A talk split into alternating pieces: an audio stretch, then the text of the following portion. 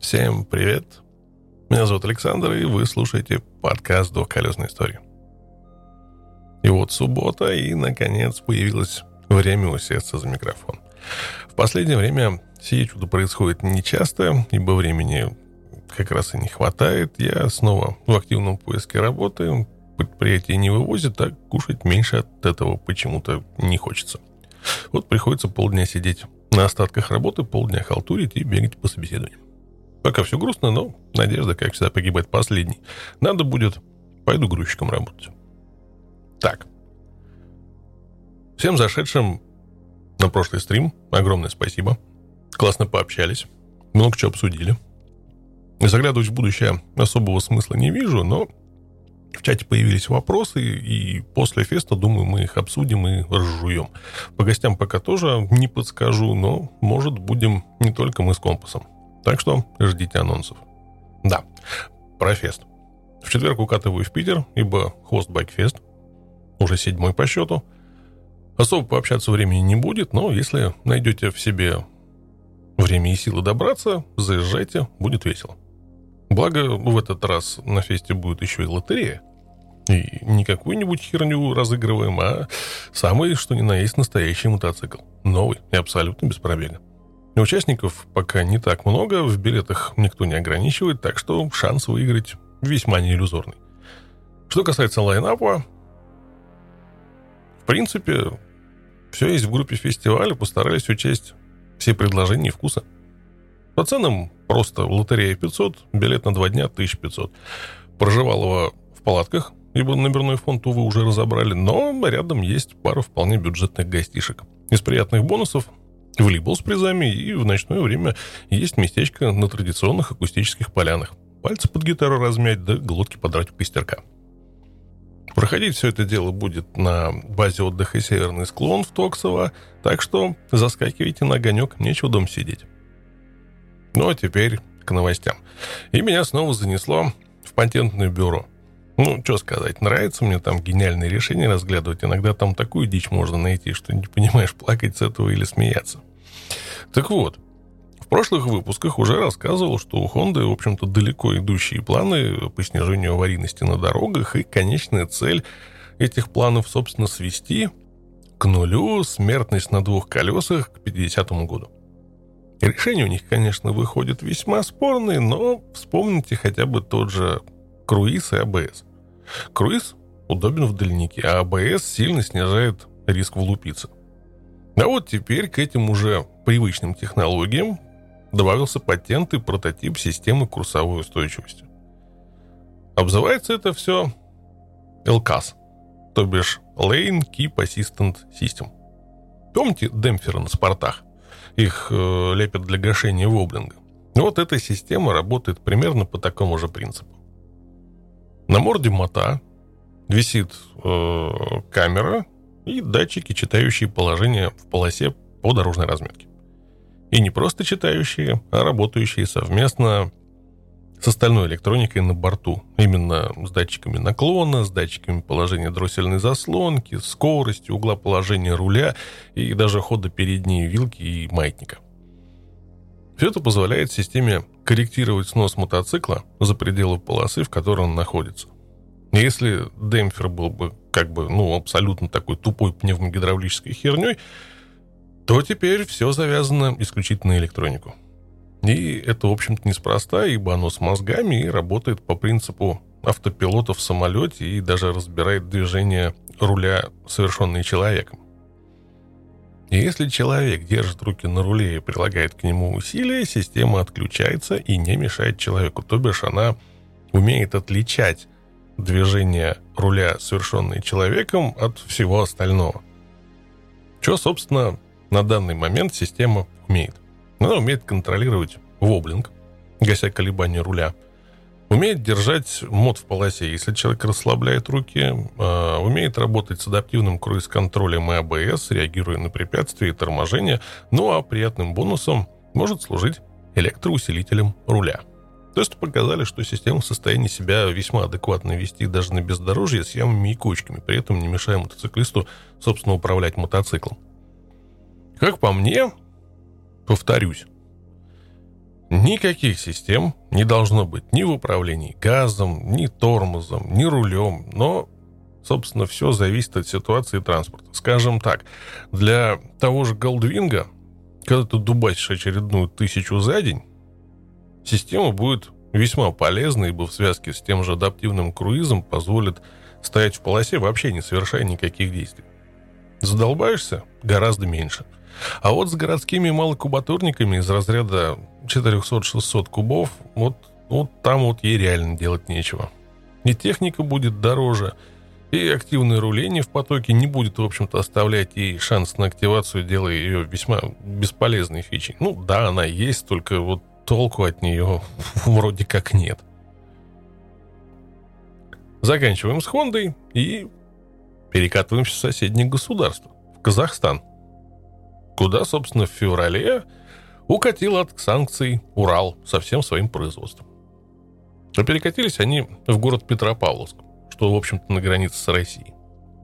Когда давным-давно, в ноябре 1941 года, завод переехал из Москвы в Ирбит, и теперь, в общем-то, новым домом для него стал Казахстан.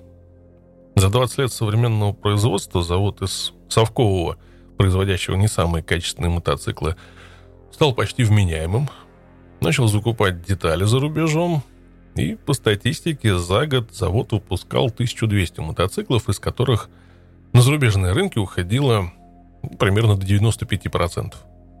Ну, вот, казалось бы, да, начинайте производить свои запчасти и работайте себе дальше, но, как оказалось, современный Урал из импорта состоит аж на 80%, и производить всю эту комплектуху собственными силами, увы, не в состоянии. Под сборку нашлось помещение в 20 тысяч квадратных метров.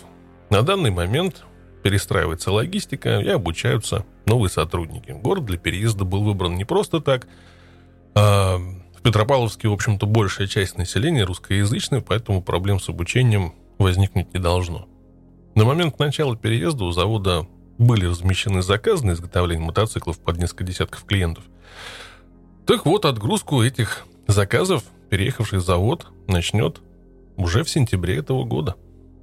То есть, в принципе, переехать из Ирбита в Петропавловск это примерно 600 километров, приостановив деятельность, ну, грубо, на полгода. И после этого запуститься и начать отпускать заказы, это неплохой показатель. Что тут сказать? Ну, как бы с позиции исконно русского мотоцикла, такое, да, такое бегство непростительно. Но как бы стоит понимать, что мы давно не за железным занавесом. Завод, в общем-то, уже давно в частных руках, и прежде всего это бизнес. Бизнес, в который вложены деньги, и немалые, надо сказать. Так что с позиции бизнеса все сделано правильно, и я думаю, на месте собственников завода я бы поступил аналогично. Ведь по-хорошему это часть твоей жизни, в которую ты влил огромное количество сил, денег, нервов и позволить всему этому накрыться медным тазом просто потому, что ты находишься там, где твоему бизнесу без запчастей не выжить, а взять их негде, ну, как минимум, в общем, это глупо. Глупо тонуть, имея возможность сесть в лодку. Ну что ж, на сегодня это все. До скорой встречи. Поверили, да? А зря. Когда-то, очень давно, один дядька встречался с другим дядькой в Великой Британии. И не просто так надо сказать, а с вполне конкретной целью. Получить право на перевод его творений на великий и могучий. И таки получил, и даже перевел, и даже издал. Я в свое время запрашивал издательство дать разрешение на чтение всего автора в подкасте, но был неприятно удивлен хотелками. Теперь, по словам дядьки, издательство послано, права забраны, и дядька будет не в претензии от того, что вы услышите плоды его трудов. А посему не будем тянуть никого и ни за что. Усаживайтесь, наливайте вкусного и наслаждайтесь.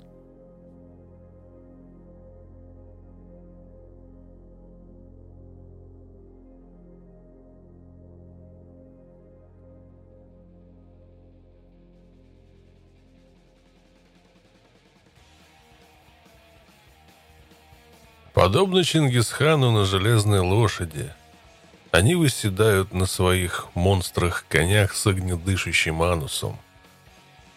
Отрывая с мясом крышки пивных банок и успевая пощупать заляжку твою дочь, не рассчитывая на хороший прием, не моля о пощаде и не щадя никого. Показывая цивилам своего рода класс, давая им слегка дернуть от запаха тех приколов, о которых они, цивилы, никогда не узнают.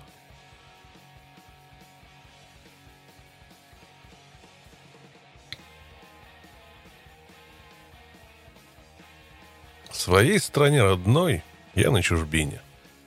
Я силу в теле чувствую и в мыслях. Но власти нет и мощи у меня. Я всюду победитель, но я всюду проигравший. Займется только день. Я всем желаю ночи доброй. Как только я прильну к земле, то страх, как черный червь, шевелится во мне — Страх моего падения. Вниз. В пучину. Франсуа Вийон. Отрывок из «От жажды, умирая над ручьем». Калифорния. Уикенд накануне Дня труда. Раннее утро. Туман, приползший со стороны океана, все еще застилает улицы. Во Фриско, Голливуде, Берду – Восточном Окленде мотоциклисты-беспредельщики, увешанные цепями в темных очках, грязных джинсах Левайс, выкатывают из промозглых гаражей, ночных забегаловок и заброшенных лачуг, где коротали время до рассвета, чтобы рвануть к полуострову Монтерей, к северу от Биксура. Джин выпущен из бутылки. Ангелы ада. Герои набранных жирным шрифтом заголовков в скандальной хронике, с шумом и ревом проносятся на бешеной скорости с первыми лучами зари по фривею, крепко сидя в своих седлах. Ни одной улыбки на их лицах. Они с истервенением продираются сквозь транспортный поток. И на скорости в 90 миль выруливают вниз по центральной полосе, чудом избегая, казалось бы, неминуемых столкновений. Подобно Чингисхану на железной лошади, они выседают на своих монстрах-конях с огнедышащим анусом, отрывая с мясом крышки пивных банок и успевая пощупать заляжку твою дочь, не рассчитывая на хороший прием, не моля о пощаде и не щадя никого. Показывает цивилам своего рода класс, давая им слегка дернуть от запаха тех приколов, о которых они, цивилы, никогда не узнают. О, эти добродетельные, праведные парни — они обожают переворачивать все с ног на голову. Малыш Иисус, Хромой, Слепой Боб, Пузо, Конюк, Зорро, Кослявый Зад, Чистяк, Тайни, Бродяга Терри, Френчи, Торпеда Марвин, Мать Майлз, Грязный Як Эд, Чак Дак, Толстяк Фредди, Гнусный Фил, Жеребец Чарли, Совратитель Малолетних, Безумный Крест, Пыш, манго, скотина и еще, по крайней мере, пара сотен таких же, у которых руки чешутся от безделия и которые ждут и жаждут приключений.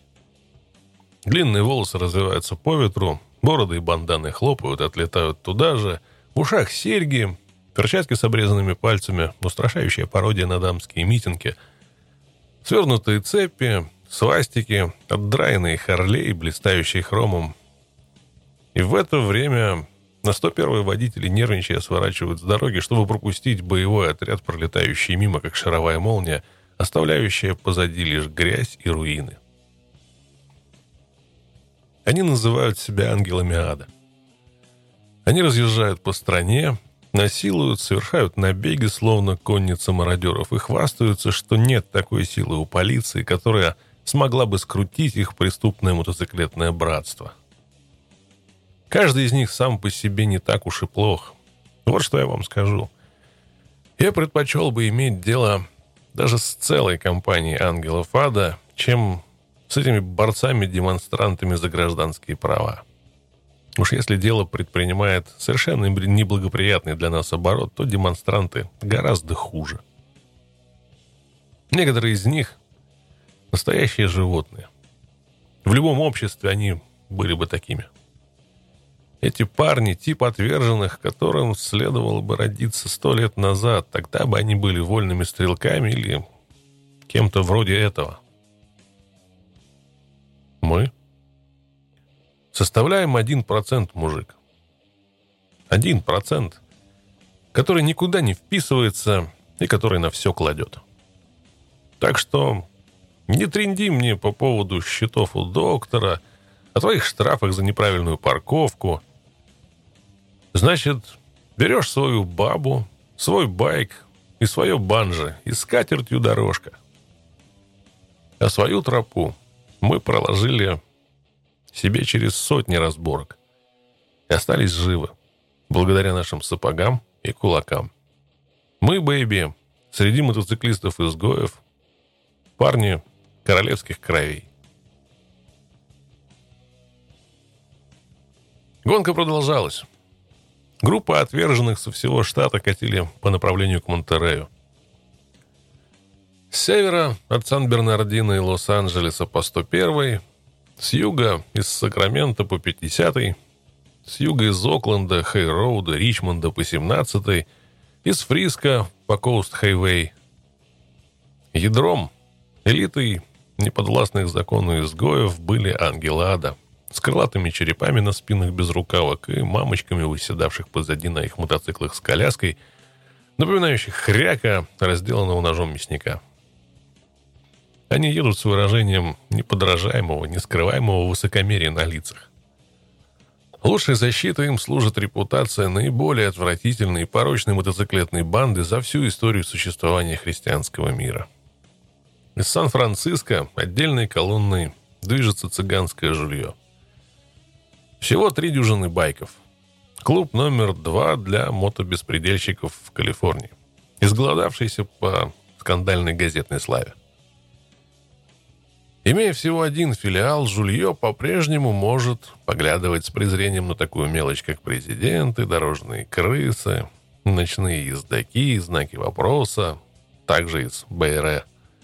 На Гамору с Содомом, гнездящимся за пять сотен миль к югу, в огромной безумной чаше Лос-Анджелеса. Домашнему подроме рабов сатаны. Рабы сатаны номер три в иерархии отверженных. Специалистов по серийным мотоциклам и любителей мяса молодых собак с пижонскими вызывающими платками на голове и боготворящими их блондинками с глазами переживших лоботомию пациентов психушек. Рабы были особой достопримечательностью Лос-Анджелеса. Их женщины вплотную льнут кожаным спинам этих собакоедов, давящих в шеи идиотов, когда те мчатся на север на свою ежегодную вечеринку с ангелами ада, которые даже там смотрят на Лос-Анджелесскую свору, хоть и дружески, но с легким пренебрежением и снисходительностью. На которую, кстати, рабам начхать. Они могут безнаказанно платить той же монетой другим южным клубам. Цинковым очкам, железным всадникам, охреневшим гусям, команчера, неприкаянным чертям и прочему бездомному элементу с окраин города. Заселенным человеческими отбросами настолько непотребными, что ими брезгуют не только клубы отверженных, севера или юга. Их могут призвать только для драки, когда лишняя цепь или пивная бутылка может решить исход баталии. Я уже неоднократно говорил, что из нынешнего тупика просто нет выхода. Если бы мы были действительно на чеку, то давали бы себе отчет о том, что будем незамедлительно атакованы теми кошмарами, которые нас окружают со всех сторон. Мы могли бы забросить наше орудие труда – Поставить крест на своей работе, на наших обязательствах, не подчиняться каким-либо законам и так далее, если хотя бы минимальная доля вероятности того, что когда-нибудь из мужчин или женщин, полностью стряхнувших с себя оцепенение, мог бы предаться тем безумным вещам, которые ожидают сейчас от него или от нее в каждое мгновение суток. Люди просто должны научиться держаться от нас подальше и не путаться под ногами. Мы вырубим каждого, кто попытается встать у нас на пути. Лучше быть царем в аду, чем прислуживать в раю.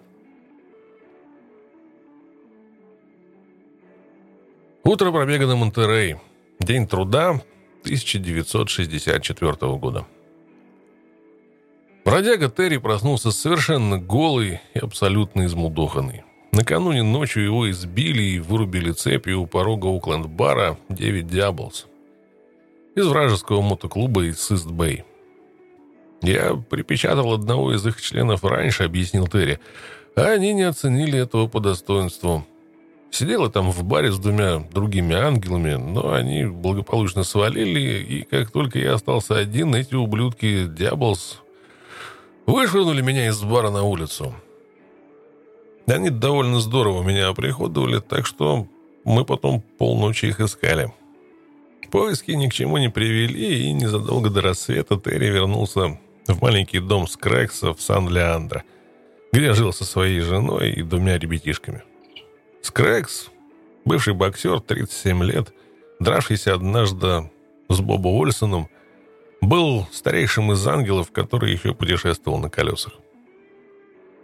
У него была жена, тоже двое детей, но когда Терри в поисках работы переехал тем летом из Сакрамента в Бэй-Эйра, предложил ему койку и стол – их жены быстро нашли общий язык, дети скорешились, а Терри устроился на работу по соседству на сборочном конвейере завода General Motors. Само по себе это было признанием того, что человеческая уступчивость по-прежнему останется в рабочем движении Америки бакалейным товаром. Но достаточно было бросить всего лишь один взгляд на Терри, чтобы понять, что он относится к категории людей, которые беспросветно обречены быть безработными – он был совершенно бесполезным существом, неким гибридом Джо Палока и Вечного Жида. Ростом в 6 футов 2 дюйма, весом в 210 фунтов, с массивными тяжелыми ручищами, окладистой бородой, черными волосами до плеч и дикой вызывающей манерой поведения. Совершенно не предназначенной для умиротворения души любого квалифицированного специалиста на заводе. И кроме того, в свои 27 Терри обзавелся длинным и скверным списком полицейских приводов. Множество арестов по обвинению в мелких кражах, нанесении побоев, изнасилованиях, правонарушениях, связанных с наркотиками, кунилингусе в общественном месте, но при всем при этом он умудрился не совершить ни одного тяжелого преступления. То есть официально он был виновен не более любого другого высокодуховного гражданина, который в любой момент может выкинуть что-нибудь этакое в приступе животной слабости, подогретой алкоголем или жаждой насилия. Да, но этот список привлечения к уголовной ответственности в прошлом полная хуйня, настаивает он. Большая часть обвинений – липа чистой воды. Я никогда не считался преступником, я не лезу для этого из кожи вон, и для этого я недостаточно жаден. Все, что я делаю, естественно, потому что мне просто надо так поступить. И затем, помолчав немного, он добавляет. Но я понимаю, что даже если я не преступник, то слишком долго искушал судьбу. Довольно скоро они пришьют мне одну из этих чертовых мудней, и тогда до свидания. Терри на весь остаток дней твоей распрекраснейшей жизни. Думаю, приходит время рвать когти, поехать на восток, может, в Нью-Йорк или Австралию. Помню, у меня там в свое время была профсоюзная карточка актеров, когда я жил в Голливуде. Черт, да я смогу восстановить ее где угодно, даже если полнейший мудозон.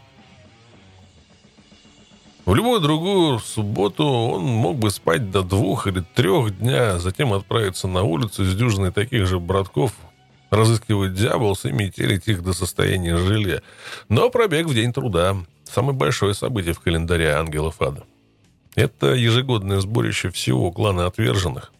Тотальная трехдневная пьянка, которая почти всегда выливается в такое длинное, грубое и разнузданное действие до глубины души, шокирующее тластозадых цивилов. Ни один из ангелов не имеет права пропустить это действие, если, конечно, он только не угодил в тюрьму или не переломал себе все руки-ноги.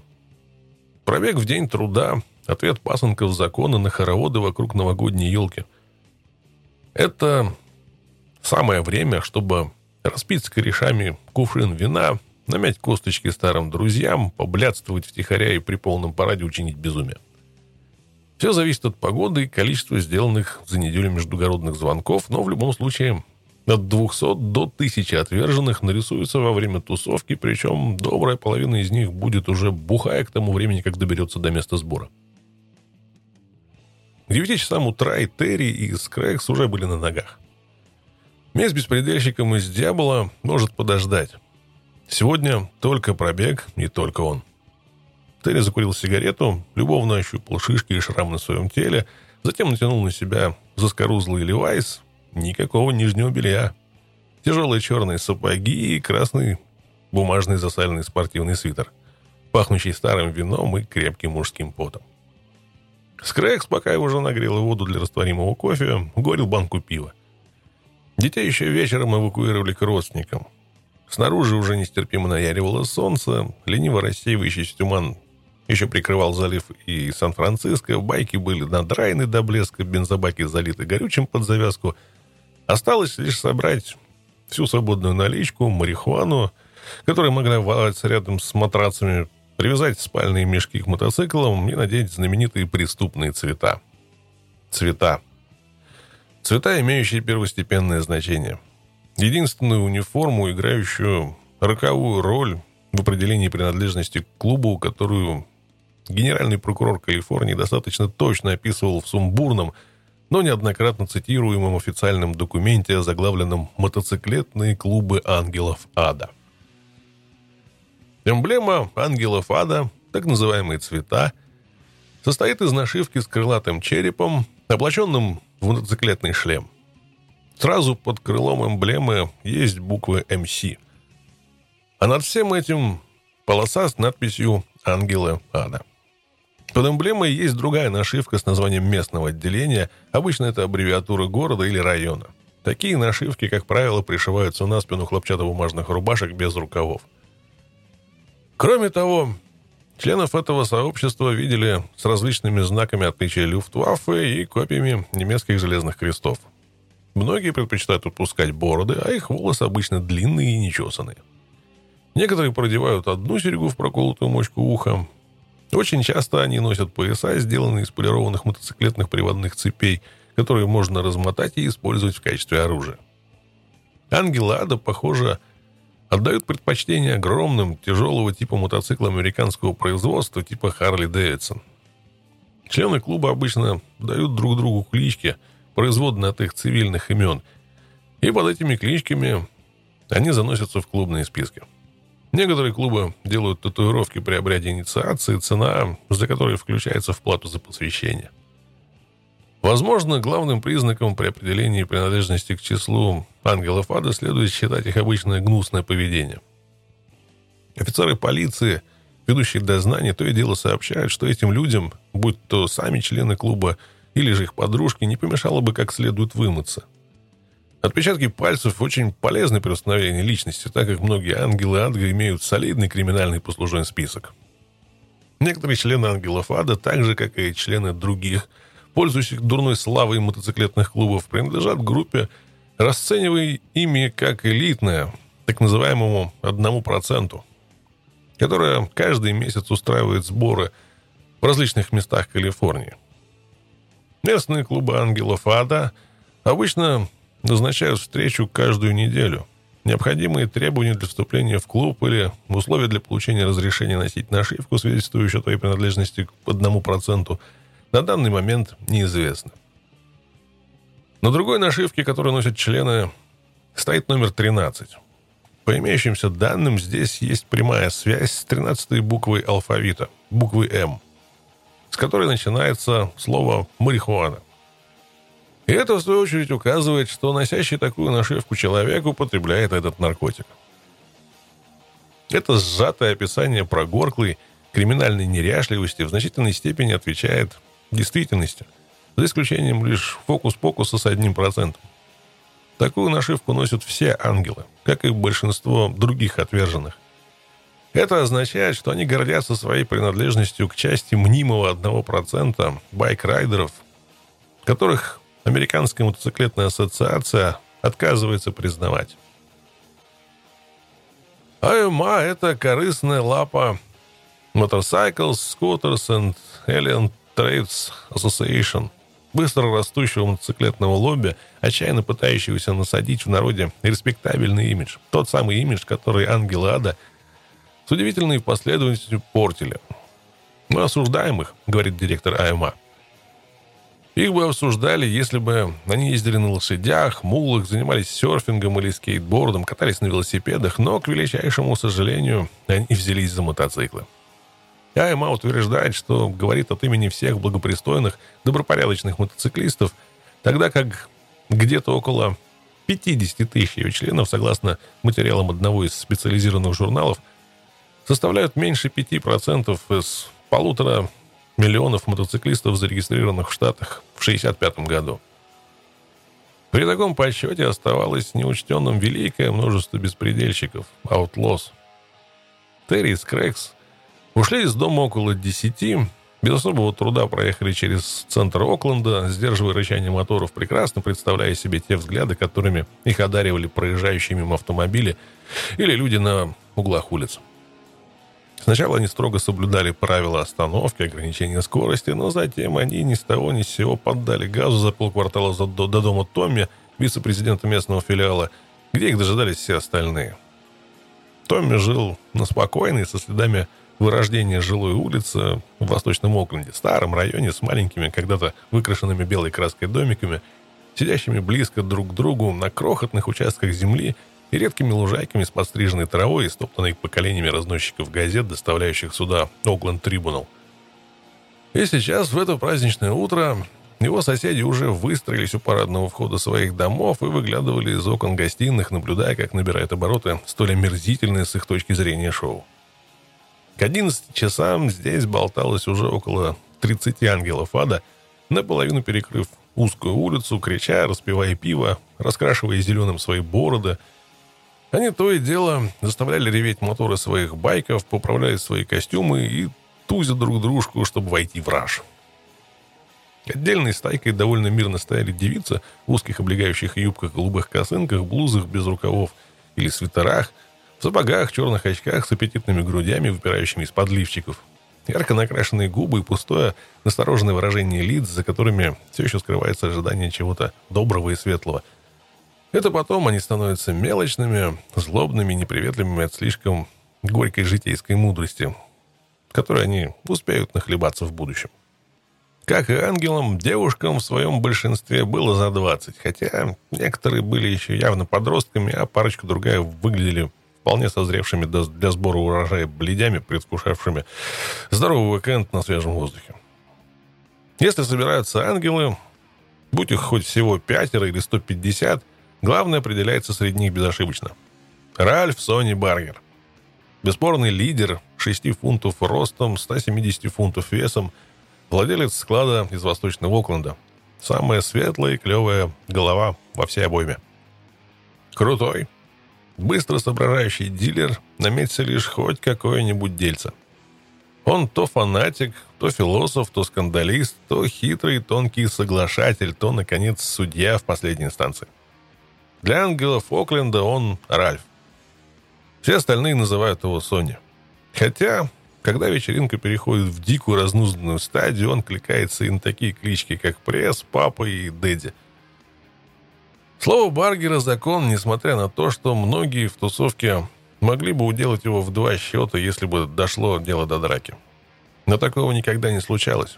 Он редко повышает голос, разве что только в ссоре с чужаками – Любые другие персонажи из табели о рангах стараются держаться тише воды и ниже травы на регулярных пятничных вечеринках. В противном случае их изображение просто-напросто исчезнет с экрана бытия и навсегда изменит их манеру поведения и образ мыслей. Да так, что дорожки их никогда больше не пересекутся с ангелами ада. Если сборище у дома Томми было несколько беспорядочным, то лишь потому, что Сони парился в реабилитационном центре, отбывая там шестимесячный срок за хранение марихуаны. Когда Соню упекли в тюрьму, остальные свели все действия до минимума, хотя Томми в своей спокойной, непритязательной манере весьма неплохо управлял байк-шоу. Он был на год младше Баргера, чисто выбритый 26-летний блондин при жене и двоих детях – Зарабатывал 180 долларов в неделю на стройке, давал себе отчет в том, что как только замещает здесь преза, но также осознавал, что ангелы Окленда должны организовать мощное, полнокровное появление на пробеге на День труда. Если они дадут слабину, то духовное лидерство вернется назад, в Южную Калифорнию, как то и было в незапамятные времена, в филиал в Сан-Бернардино. К отцам-основателям, которые, собственно, и заварили всю эту кашу в 1950 году и создавали все новые и новые отделения братства на протяжении почти 15 лет. Однако активность полицейских патрулей на юге вынудила многих ангелов искать убежище в Бэйре. К 1965-му Окленду оставалось совсем немного, чтобы стать столицей мира ангелов ада – до их оглушительного исхода было очень много разговоров о Диаблс и о том, какая такая шизофрения или неизвестный наркотик заставил их совершать столь фатальную ошибку. Напасть на ангела-одиночку. Разумеется, это было обычное молотилово, отложенное в долгий ящик. Разговоры о котором продолжались, как только они двинулись по фривею в простой двухчасовой пробег до Монтерея. Полуденное солнце жарило вовсю, многие райдеры сняли свои рубашки, расстегнули жилеты, и цвета развивались позади них по ветру, как плащи всадников. А из попадающихся навстречу машин можно было лицезреть их обнаженные торсы. Впечатляющее зрелище на всю жизнь. Мертвые из могилы подымут. Ведущие на юг дороги были забиты налогоплательщиками – собиравшимися весело провести уикенд Дня труда, и вдруг их безмятежное состояние неожиданно разбивается чувством жуткого страха. Как только банда ангелов проносится мимо. Это толпа животных на больших колесах, отправляющиеся куда-то работать на публику, со всем их адским шумом, волосами и разгульным инстинктом насильников. Многих автомобилистов охватывало искушение резко отвернуть влево, без предупреждения и раздавить в лепешку этих надменных скорпионов. В Сан-Хосе, в часе езды к югу от Окленда, строй ангелов был остановлен двумя дорожными патрульными штата, что спровоцировало образование автомобильной пробки на 45 минут в направлении к 17 и к 101. Они просто останавливали свои машины, чтобы поглазеть на происходящее. Другие сбрасывали скорость до 10 или 15 миль в час. Как только поток машин увеличился, образовался жуткий затор, над которым нависло едкое облако выхлопных газов. Моторы дымились от перегрева и начались мелкие стычки. Они выписывали штрафы всем, кому могли, говорит Терри. Такая херня. Слишком низкие сиденья, слишком высокие рули, отсутствие упора для пассажира, и, как всегда, они проверили нас на старые ордера на аресты, вызовы в суд и штрафы, которые мы никогда не оплачивали. И в любую другую чертову шутку, какая им только могла прийти в голову. Но движение действительно застопорилось, и все эти люди пялились на нас во все глаза, и, наконец, с Божьей помощью капитан дорожного патруля сдрейфил и пожелал этим выродкам всего хорошего. За создание угрозы дорожного инцидента. Или как он там высказался. Мы долго ржали, а потом снова тронулись в путь. Между Сан-Хосе и портом Комонтерею 101 изящно пролегает через богатые фермерские хозяйства в районе предгорья Санта-Крус. Кажется, что ангелам ада, едущим по двое в каждом ряду, не хватит места в маленьких городах типа Койот или Гилрой. Люди выбегали из закусочных и галантерейных магазинов поглядеть на этих легендарных гунов из большого города – на перекрестках нервно прохаживались местные копы, глубоко в душе лелея надежду, что ангелы спокойно проедут и не доставят особых неприятностей. Это было равносильно неожиданному и глубокому прорыву в тыл колонны вьетконговских партизан, которая появилась бы здесь, сомкнув ряды, быстро прошествовала бы вниз по самой главной улице, спеша на какое-то кровавое рандеву. Причем об этом рандеву в городе никто даже и не попытался узнать, пока эти грязные садомиты будут двигаться мимо. Ангелы действительно стараются избегать неприятностей на дороге. Ведь даже мелкое происшествие, пустяковый арест в каком-нибудь провинциальном городке в самом начале праздничного уикенда может означать три дня в тюрьме. А это равняется отсутствию на вечеринке и максимум удовольствия, когда действие наконец переместится в здание суда. Они знают также, что вдобавок первоначальному обвинению обычно их обвинят в нарушении правил дорожного движения, в мелком хулиганстве. Они могут быть обведены в оказании сопротивления при аресте, а это уже тянет на срок до 30 дней за решеткой. Тюремную стрижку под ноль, штраф в 150 баксов.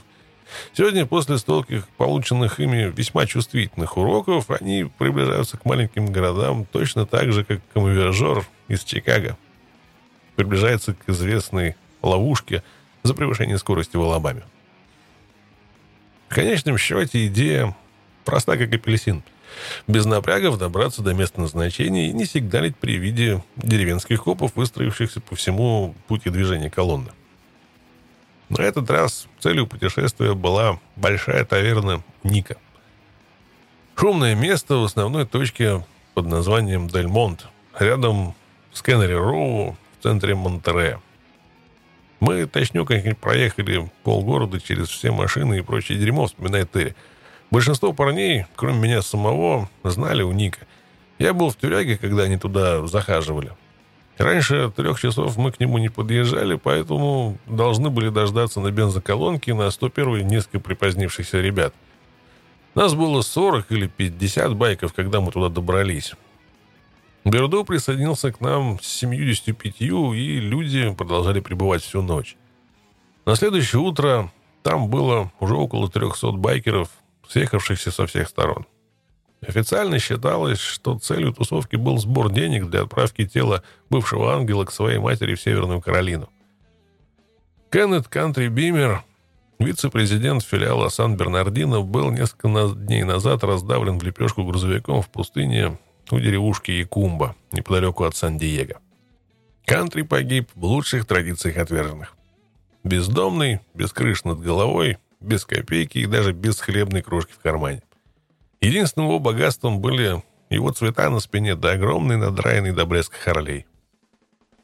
Остальные видели катастрофу, но самое большое, что они могли сделать, так это подобрать его останки, отослать их назад в Каролину в знак уважения и как дань памяти друга, его семье или дому, какими они и были.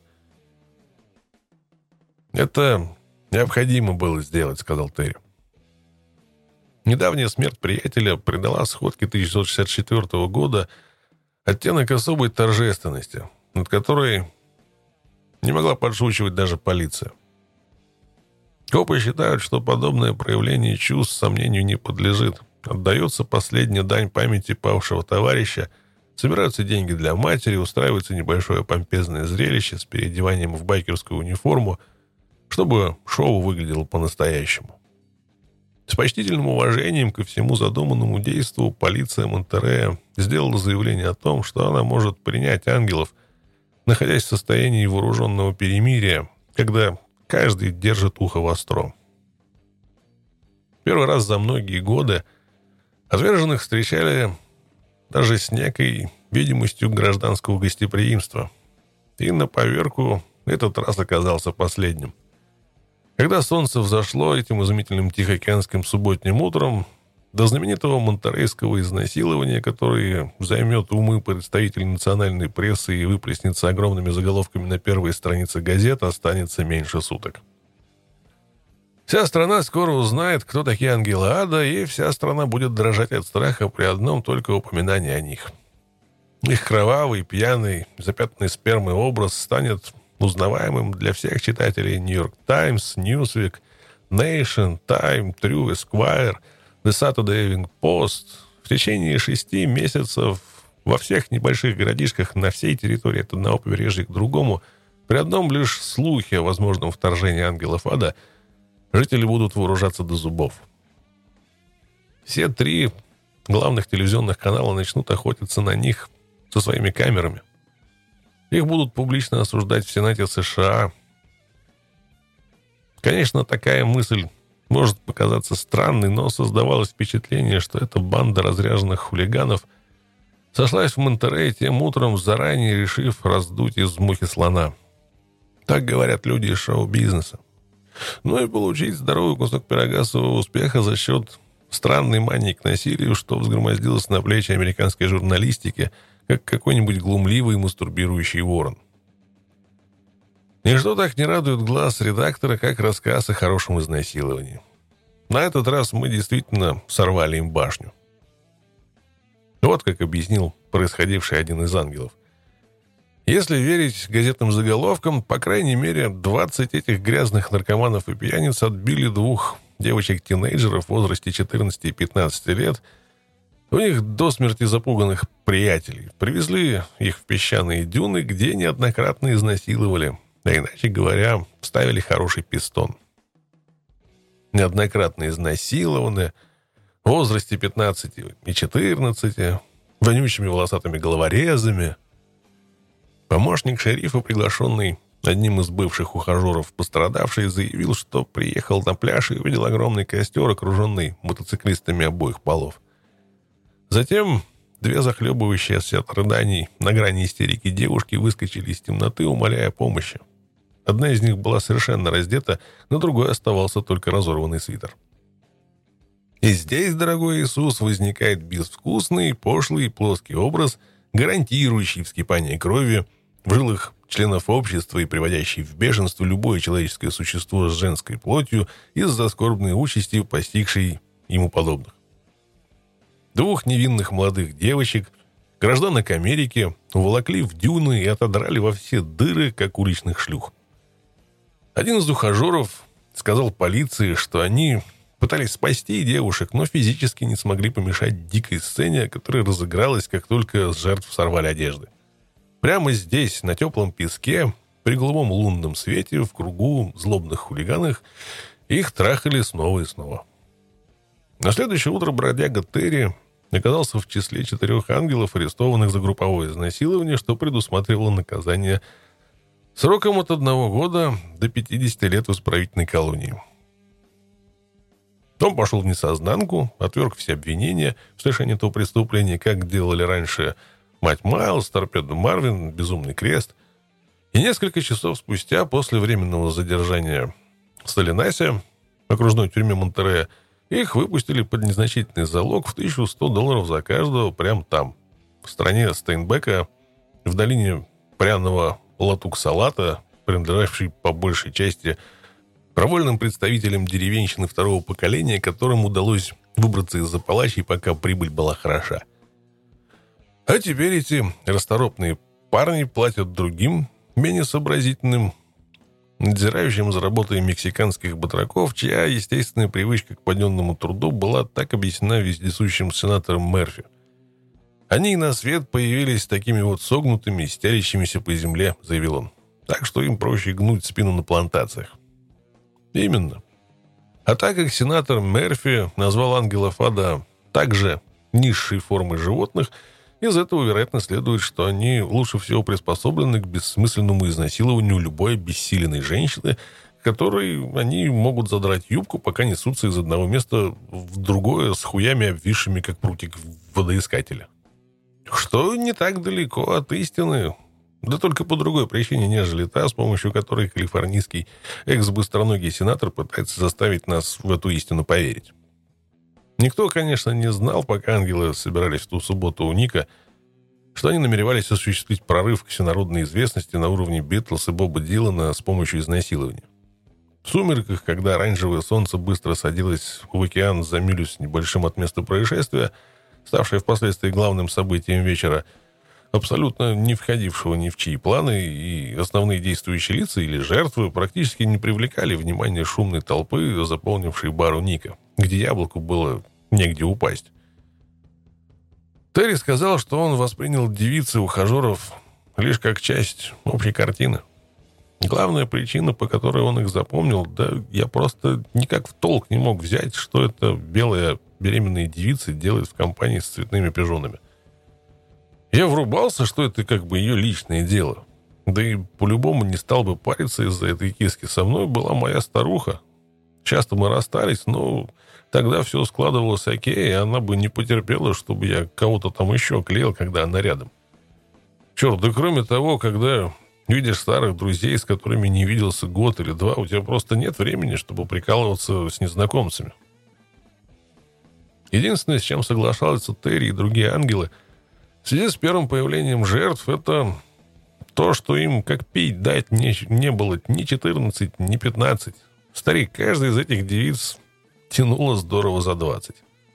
Позже полиция подтвердила возраст девушек, но вся другая информация о них, в том числе имена, была засекречена в соответствии с политикой штата Калифорния по вопросу запрета на общение представителей прессы с жертвами изнасилования.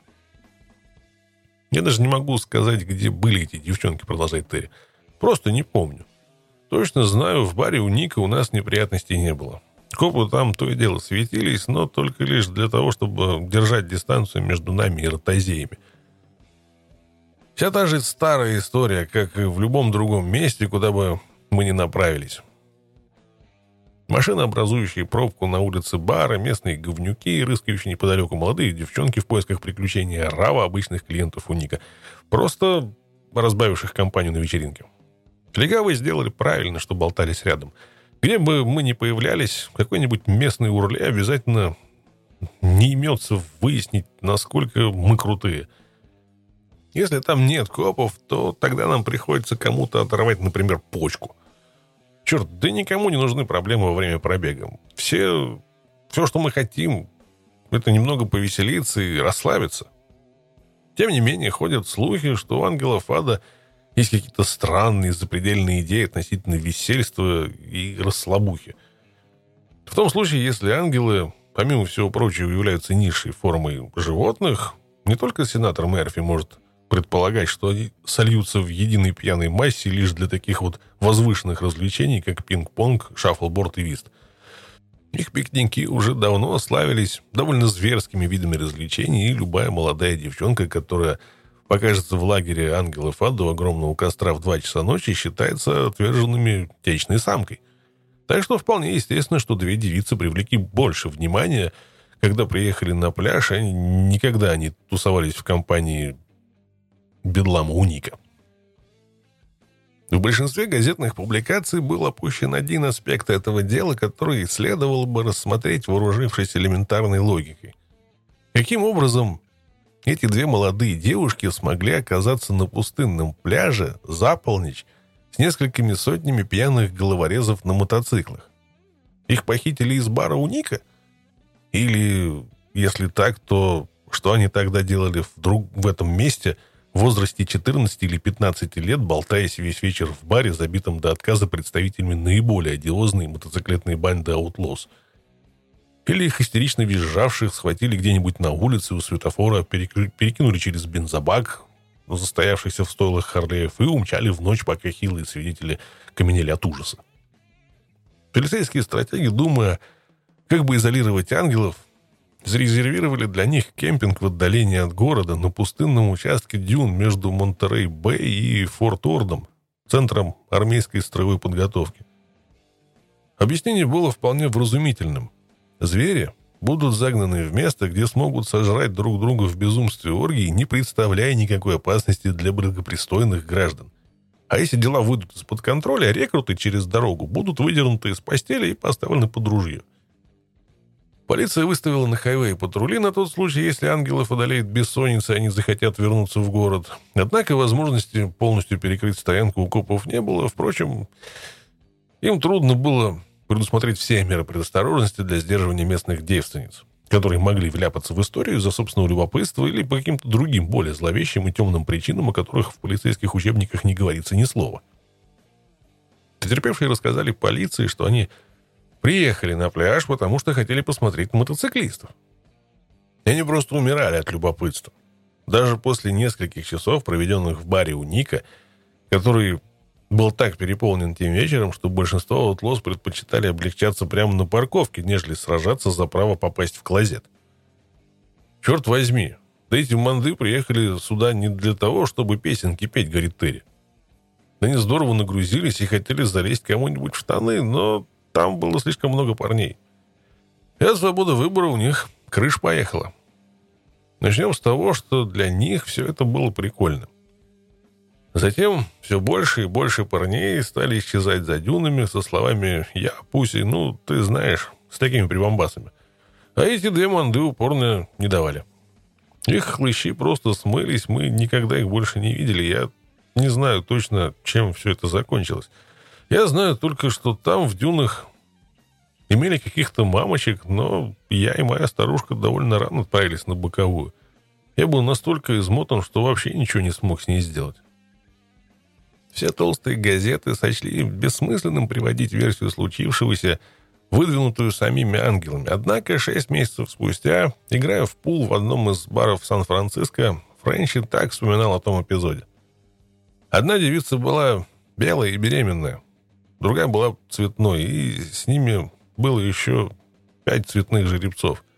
Они ошивались у Ника около трех часов в субботу вечером, выпивали, трепались с нашими райдерами, а затем отправились с нами на пляж. Они и их пять бойфрендов. Все стояли вокруг костра, пили пиво, и кое-кто из наших парней говорил с ними. Клеили их, как водится, не без того. И довольно скоро кто-то спросил двух телок, не хотят ли они подогреться. Ну, ты знаешь, не хотят ли они покурить немного шмали. Они согласились и затем отправились с какими-то ребятами в дюны. Цветная пошла туда с несколькими парнями, а потом захотела уйти, но беременная слишком обдолбалась, чтобы сдвинуться к месту к тому моменту. Первых четырех или пятерых парней она действительно хватала своими лапами, но потом ее тоже отпустила. А к тому времени один из ее бойфрендов что-то испугался и отправился за легавыми. Вот и вся история. На следующее утро, рассказывал Терри, я поехал вместе с кем-то, забыл, правда, с кем точно, в один ресторан для автомобилистов на хайвее, где мы слегка перекусили. Когда мы вернулись на пляж, там на дороге были установлены заграждения, и эти две манды сидели в полицейской машине, разглядывая всех и каждого. Я не сразу врубился, что происходит, но затем коп сказал «ты первый» и защелкнул у меня за спиной наручники. Эти чертовы девицы хихикали, прям-таки заходились от смеха. Ну, ты знаешь, ха-ха, вот один из них. Так я угодил в корзину за изнасилование. Когда нас везли в тюрьму, я сказал, эй, я хочу, чтобы меня проверили. Позовите сюда доктора. Я ни с кем не трахался уже дня два. Но им это было не нужно. Марвин, Майлз и Безумный Крест тоже были там, и мы врубались, что оказались по уши в дерьме, пока нам не сказали, что залог составит всего лишь 11 сотен баксов. Тогда мы поняли, что они много не выжмут из этого дела, оно выеденного яйца не стоит. Тем временем прямо на Маринный бич остальных ангелов окружил полицейский эскорт и сопроводил на север по 156-му хайвею по направлению к границе округа. Медлительных основательно охаживали полицейскими дубинками по спинам и приказывали пошевелиться. Окружные дороги были перекрыты подразделениями полиции штата, пока десятки помощников шерифов в шлемах многие из окрестных округов гнали отверженных сквозь строй.